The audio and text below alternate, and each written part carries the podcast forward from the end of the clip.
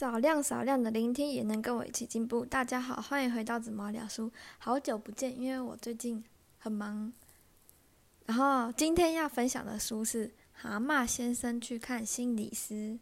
这本书目前我只有看到前面一点点而已，但是我看到那里我就觉得这本书很适合，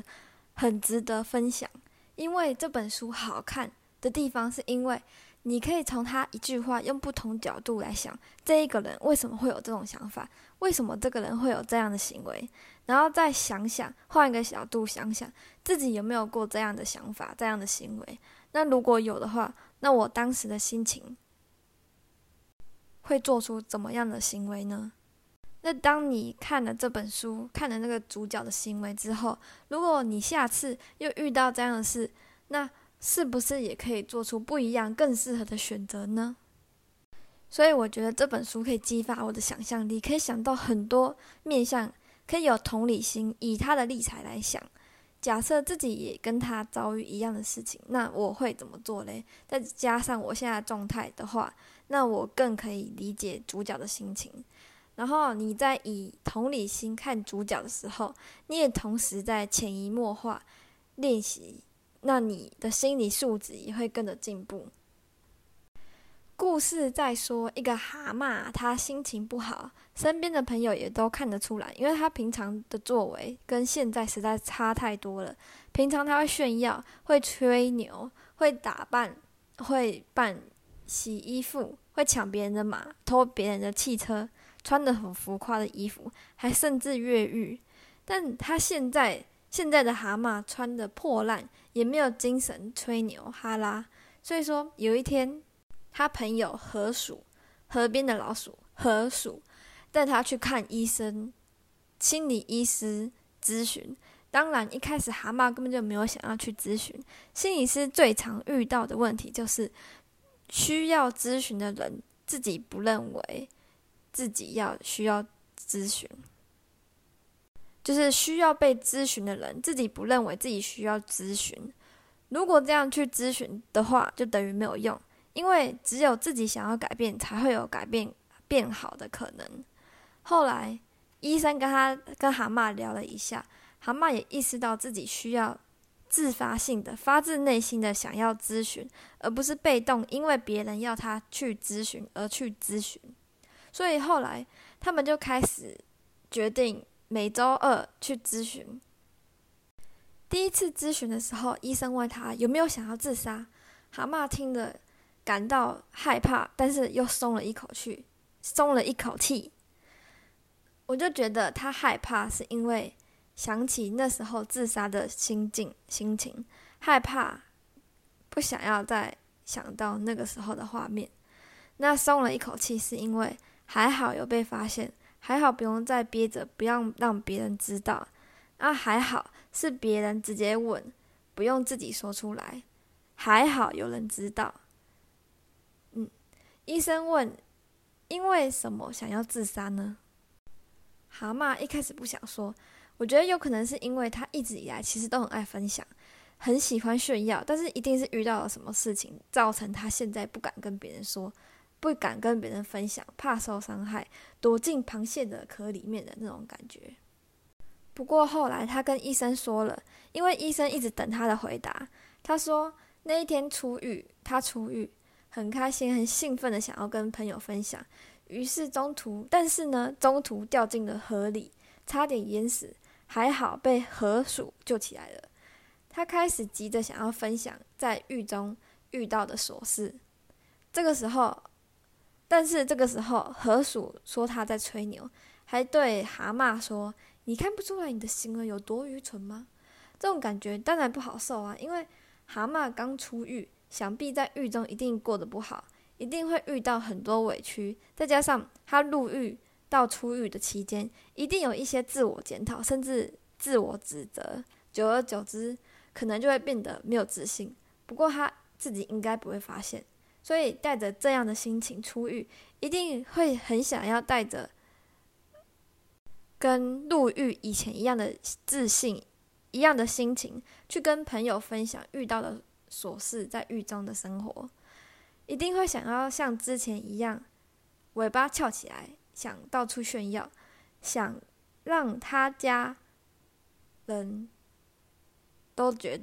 认为他好厉害，想让大家都认为他好厉害，他好勇猛，或者气场好强等等，想让大家都用像之前一样对他尊敬崇拜的眼神对他，很喜欢他。因为这样的心理状态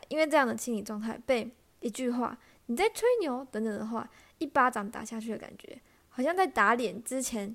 所做过的事，做过的错，之前做的事就被说是蠢事，被打脸，有不被认同的感觉。我是觉得这样子啦，因为在狱中一定要做检讨嘛，但自己相信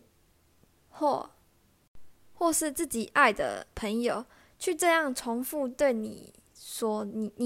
对你自己所检讨的话，就是你相信的朋友他一直在跟你说你自己对你自己所检讨的对话重复，那一定是双倍的打击啊。毕竟现在的社会是团体社会嘛，一旦有人讨厌你，那很多人也会跟着讨厌你。要是你心理素质不够好，不够有自信的话，没办法打倒那些对你指责的话语的话，那些指责的话一定会比自己对自己指责检讨还更痛，因为是团体社会嘛。也因为是团体社会，他会更想要讨好别人，想让对方喜欢自己，变得很难做自己，忘记自己是谁，又讨好别人，配合别人，还被羞辱的感觉。有些还可能会没有安全感，感觉所有人都对他用有色的眼睛检视这个人。不过我又觉得别人不一定会用有色的眼睛来检讨你，或者其实应该是你自己，而且比别人还更严厉。所以说放过自己吧，就像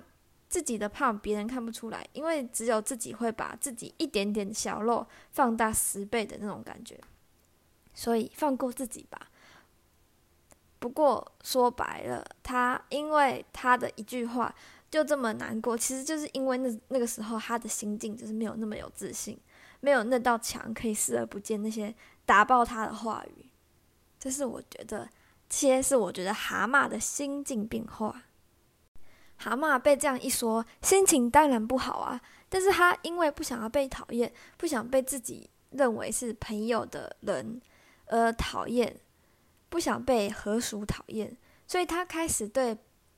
河鼠巴结，毕恭毕敬，说以后一定不会惹他生气。但我觉得朋友的关系不能是这样子上对下，一旦是上对下，一定会有人心里不好过，一直屈服一个人，然后一个人一直不知道对方到底在想什么，然后出现代沟，因为没有好好沟通，没有平等的关系，那就不是朋友的关系，而是利益关系。此时河鼠跟他说他的家被霸占了，就是当他被救起来的时候，一身泥巴水的时候，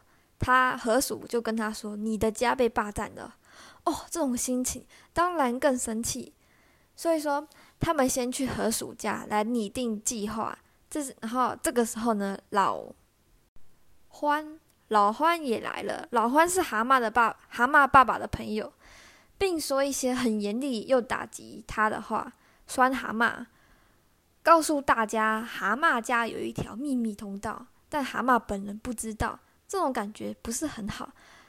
有被羞辱的感觉。不过其实你也不要觉得别人在羞辱你，因为你也不会觉得自己被你，因为如果你自己不要觉得别人在羞辱你，你也不会觉得你自己被羞辱。也就是说你不要这样想，其实什么也不会怎么样，他也不会对你怎么样，你心情也不会不好，只是会觉得哦酷哦，我怎么都不知道，很神奇，我家居然有一个秘密通道，活这么久才知道，那搞不好我家里还有更多密室哦，有可能会这样想。不过那个时候蛤蟆的心理状态就是一直被打击，从悬崖掉下来，又撞到一颗石头，还被小鱼咬了好几口，最后终于被冲到河边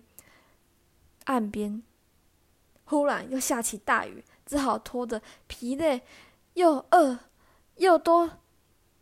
受伤的身躯走到遮蔽处的小凉亭。正好看到有一块小餐包的屑屑，想要捡来吃的时候，被一块快速飞来的乌鸦抢先一步了。就是这种感觉，真的是运气不好的一天。这个时候老欢又说，是蛤蟆爸爸跟他说不要跟蛤蟆讲的，因为蛤蟆爸爸说蛤蟆不是一个稳重的小孩，这样蛤蟆就这样被他当面扒掉一层皮的那种感觉，又冷又尴尬又没有安全感的感觉，不想被别人看出来自己很尴尬也很难，因为大家都在他旁边，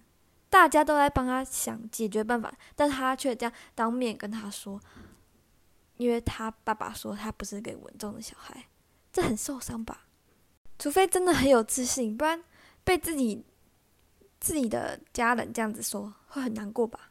就是一种不被认同的感觉。医生听完他的故事之后，问他当时你处于什么样的状态？这个问题呢，我觉得很多人都很难回答。就像我现在问你，你在听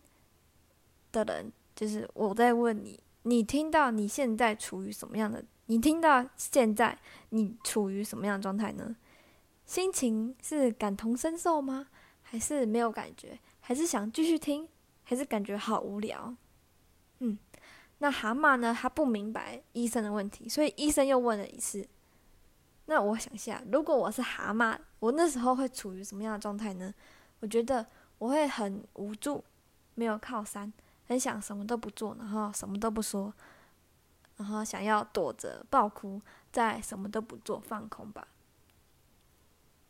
那如果我是蛤蟆，不带着自己心境状态，是带着蛤蟆的心境状态的话，我觉得我会是这样子的状态。那蛤蟆说他觉得他是被当成小孩子，医生说他这样叫做儿童自我状态，他说也就是变成小孩的模式，也就是小孩一样。蛤蟆问他说这样不好吗？医生说不是好不好问题，而是这样子有什么效果。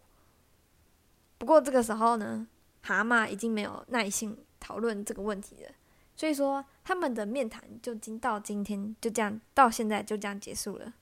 一周之后呢，蛤蟆再次被问到你感觉如何的问这个问题的时候，已经不会再惊讶或是排斥，甚至还会期待被问这个问题。这周医生要他讨论延续上周的话题，所以他问蛤蟆儿童有什么特质、基本情绪呢？蛤蟆想了一下，然后讨论了一下，跟医生讨论一下，结论出四个：快乐、还有愤怒、悲伤、恐惧，这四个。医生开始讲解有关婴儿的行为，然后他们讲了很多。他说，我们在婴儿时期开始学习因应生活环境时，就必须对自己的行为做调整。就比如说三个人在一个星球上，另外两个人很高很大很有权力，行为能力都比你高很好很多，你只能仰赖他们，此时你完全没有能力可以逃离这个地方，因此你必须做出改变，不然你就会一直被他们压着。其实我觉得这个就是面对挫折，与挫折共处，与你不喜欢的人事物相处，磨合改变不代表失去自我，而是接受限制，在限制里面尽可能的找出最好最舒适的行为模式。就好像有限制才会有自由，如果没有自由的话，如果没有限制的话，你也感受不到自由在哪。然后结束前，医生给他一个作业，蛤蟆马上说不要，我不要有作业，然后还要解释为什么他不要。但是在医生耳里呢，这个说为什么不要是借口，所以他问他说，当我给你这个作业的时候，你的状态如何？蛤蟆说他处于一个小孩状态，他回想起以前有作业的时候的不好印象，比如说焦虑、恐惧，焦虑写不完，恐惧写完之后还会被骂，因此呢医生就用做一点事来取代作业这个词，要蛤蟆回想童年，然后下个礼拜再见。那我们也下个礼拜再见，我还没看完书，那我们不一定下周见，拜拜。